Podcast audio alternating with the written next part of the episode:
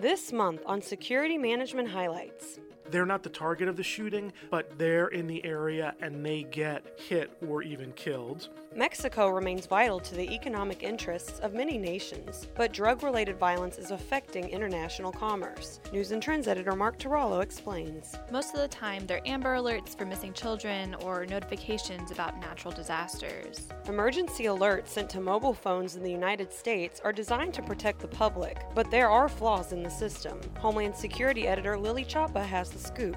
Then, So if a company relies on just metrics, they can actually end up measuring activity that's related to an ineffective process. metrics alone may not be enough to aid your security program. Tom Schultz of Ernst & Young tells us about the maturity model that could propel your security program to greater success. I'm your host, Assistant Editor Holly Gilbert Stowell, and that's all coming up on this edition of Security Management Highlights.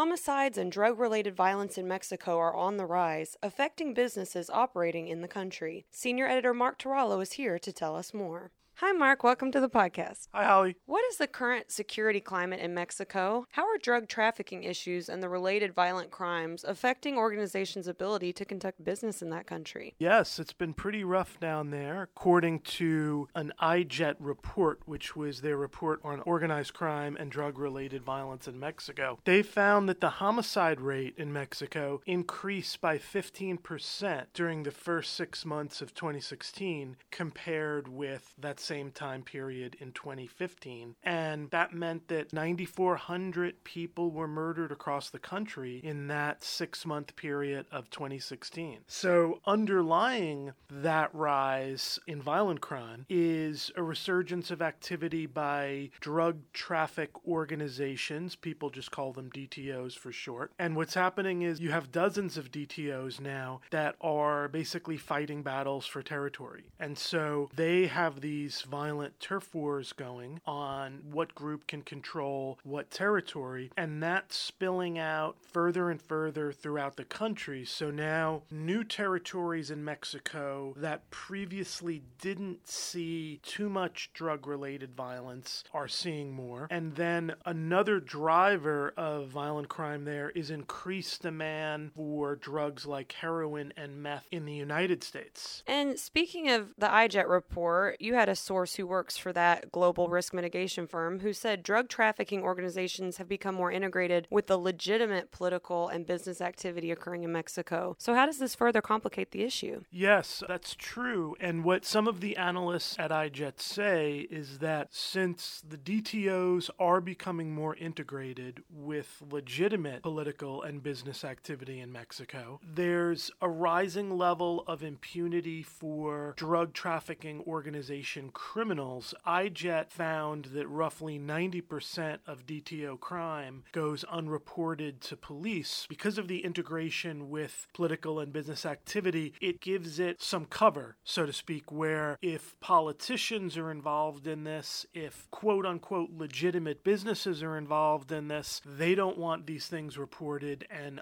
as a result, most of the crime goes unreported. One of your sources added that anyone operating in Mexico is at risk of becoming collateral damage in these crimes. So, how might they fall victim? Although foreign business people are generally not being targeted directly, they could become collateral damage in crimes like assault or, say, a shooting where they're not the target of the shooting, but they're in the area and they get hit or even killed. Robbery and extortion, where again they're not the main target, but they're in an either an area that's being robbed or they're linked to someone who's being extorted. In the cases of kidnapping, you can have both collateral damage, where someone at a foreign business is part of a group that's kidnapped, but they're not the main target, or you can have them, a foreign business person, specifically being targeted by a kidnapping. That can happen too, and, and kidnapping is certainly becoming a rising problem there. And Mark, you write that even when kidnapping victims are returned to safety, the trauma could affect their ability to do their job well. Kidnapping is such a traumatizing experience. Let's say an employee of a foreign business is working in Mexico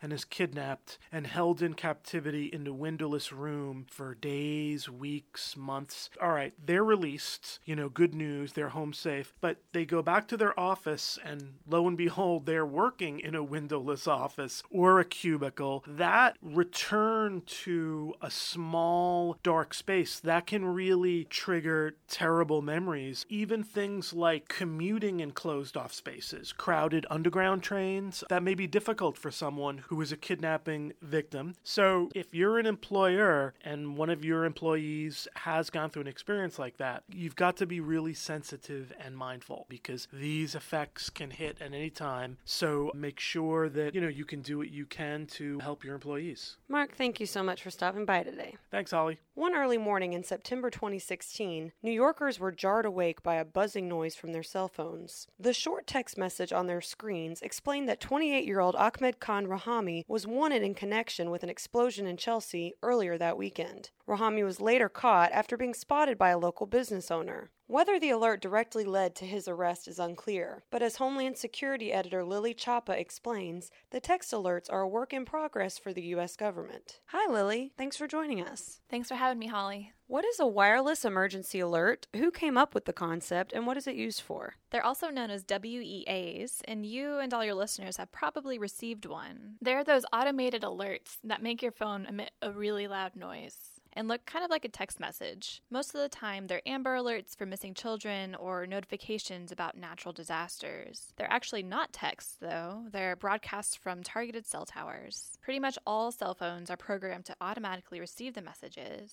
The program is supported by the Federal Communications Commission, the Federal Emergency Management Agency, and the wireless communication industry. They're designed to alert people of imminent disasters or emergencies and are geographically targeted and sent out by federal, state, or local emergency management officials. You write that the WEA system was originally engineered for the cellular networks of 15 years ago, but now researchers are looking into updating the technology so it can send more media rich messages, like including photos and maybe even maps one day. Why would they want to enhance the system beyond just text? So, this particular iteration of the system has been on all of our phones since about 2012, but you're right, the technology alerts use is from 2001. The big problem here is that these really important targeted messages can only be 90 characters long. That's even shorter than a tweet. And if multiple alerts are sent, like telling citizens to shelter in place during a natural disaster, but then advising people to evacuate, it's not easy to tell what order the alerts come in. There was a big study done by DHS investigators that found that the technology to include longer messages, links, and even maps is widely available. We do that kind of stuff every day with our mobile devices. The investigators said it would be easiest to add a default WEA app to all smartphones, which would seamlessly bring the program into the 21st century instead of re engineering the broadcasting capabilities used today. An app could provide even broader capabilities, like sending you an alert affecting a location you go to a lot, even if you're not physically there. So, what are some of the concerns that cellular carriers have posed about the system, and what are some concerns that the average citizen might have? One researcher summed it up really well by telling me that the new technology is not as complicated as the agreement to use it. Right now, smartphone manufacturers build the WEA software in all phones to comply with wireless carriers, but a more robust system or app would put even more of a burden on manufacturers. It's harder to nail down a clear stakeholder, especially when it comes to liability. What happens if someone doesn't get an alert? Who's responsible? And some people are worried about the privacy of the system since it relies on your location to determine whether you get an alert. But experts point out that people get the messages if they're in a range of a targeted cell tower, so no one is actually tracking the location of people. And one concern that even I personally have and have heard is that the loud buzzing is something that could, you know, potentially wake you up in the middle of the night, disturb your sleep. You also can't disable these alerts, right?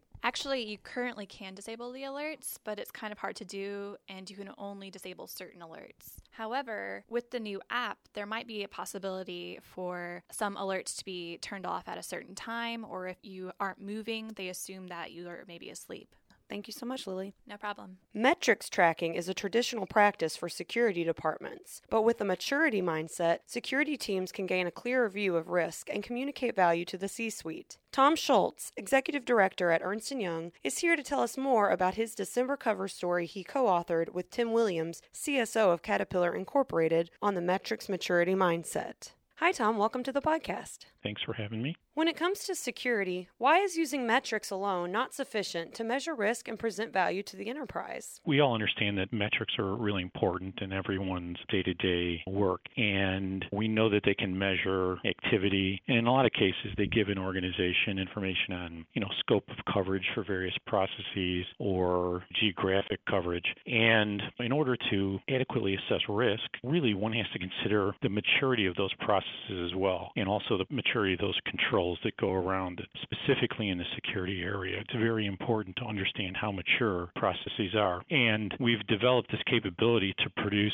a maturity score and an assessment that helps management understand a number of contributing factors in helping them understand the overall maturity of their organization. Also, we'd like to know, similar to an, an audit, whether the controls and the processes that are put in place are fully effective. And so if a company relies on just metrics, they can actually end up measuring activity that's related to an ineffective or incomplete or an obsolete process. And that really would give you a false sense of security. So, another critical element in understanding this is, is really a well defined strategy. It kind of sets the stage for where you want to be and where you want to go with your security program. And the maturity assessment then forms the foundation for development of a roadmap that you can use to improve your program going forward. So, you have to have a strategy, you have to have a maturity assessment, and you really have to have metrics that then measure the activity that goes along with not only your execution, but also your plans towards improving your overall maturity of your security program. You and your co author, Tim Williams, CPP, write that Caterpillar Incorporated used the program from Ernst & Young to develop a maturity model for its metrics. So, what were some of the steps to developing that program? Caterpillar had been using Ernst & Young's information security maturity model since 2011, and they had found it to be an effective tool to measure the maturity of that program. More importantly, even than the measuring the effectiveness, is the ability to present the results in a simple and digestible format to their executive management and their audit committee. So, based on the success of that program, Tim Williams, the CSO at Caterpillar, asked if Ernst & Young could build him a similar model for physical security. So, we started by assembling a team of security experts, including three past ASIS presidents and seven other CSOs from a variety of industries, as kind of our working group, along with a couple of experts from Ernst & Young. You know, we made sure to include CSOs from global companies as part of the working group to ensure that we could get a model that could be applied applied globally. Once we got the group together, the next step was to develop the framework of security domains and subdomains and the topic areas underneath that that needed to be covered for us to have a comprehensive model. So after several sessions with the group, we finally had a framework that everybody could agree on. Then we needed to start adding the content